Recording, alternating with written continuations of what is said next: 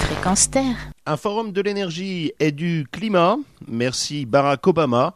C'est en Turquie, à Istanbul, en mars dernier, lors euh, du Forum mondial de l'eau, que le président américain s'est prononcé pour euh, la tenue d'un autre forum réunissant les 17 plus grands pays développés de la planète ou en voie de développement, cette fois pour faire avancer les négociations sur les changements climatiques, et ce, dans les locaux de l'ONU. Et les mauvaises langues diront que cette proposition fut faite en raison du résultat décevant obtenu lors de la tenue du Forum d'Istanbul, un forum dont euh, Fréquence s'est fortement fait écho sur le web.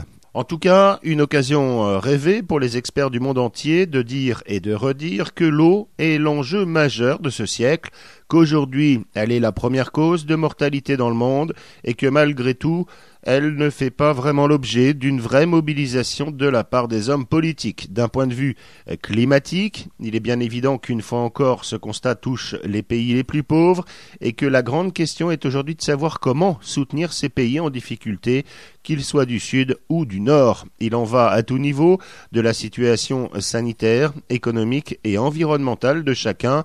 Plus précisément, c'est la notion du droit à l'accès à l'eau qui a été réclamée à maintes reprises par les ONG et les pays comme la France, même si lors du Forum de l'eau, il fut aussi largement question d'économie d'eau ou encore de lutte contre sa pollution. Mais encore faut-il qu'il y en ait de l'eau.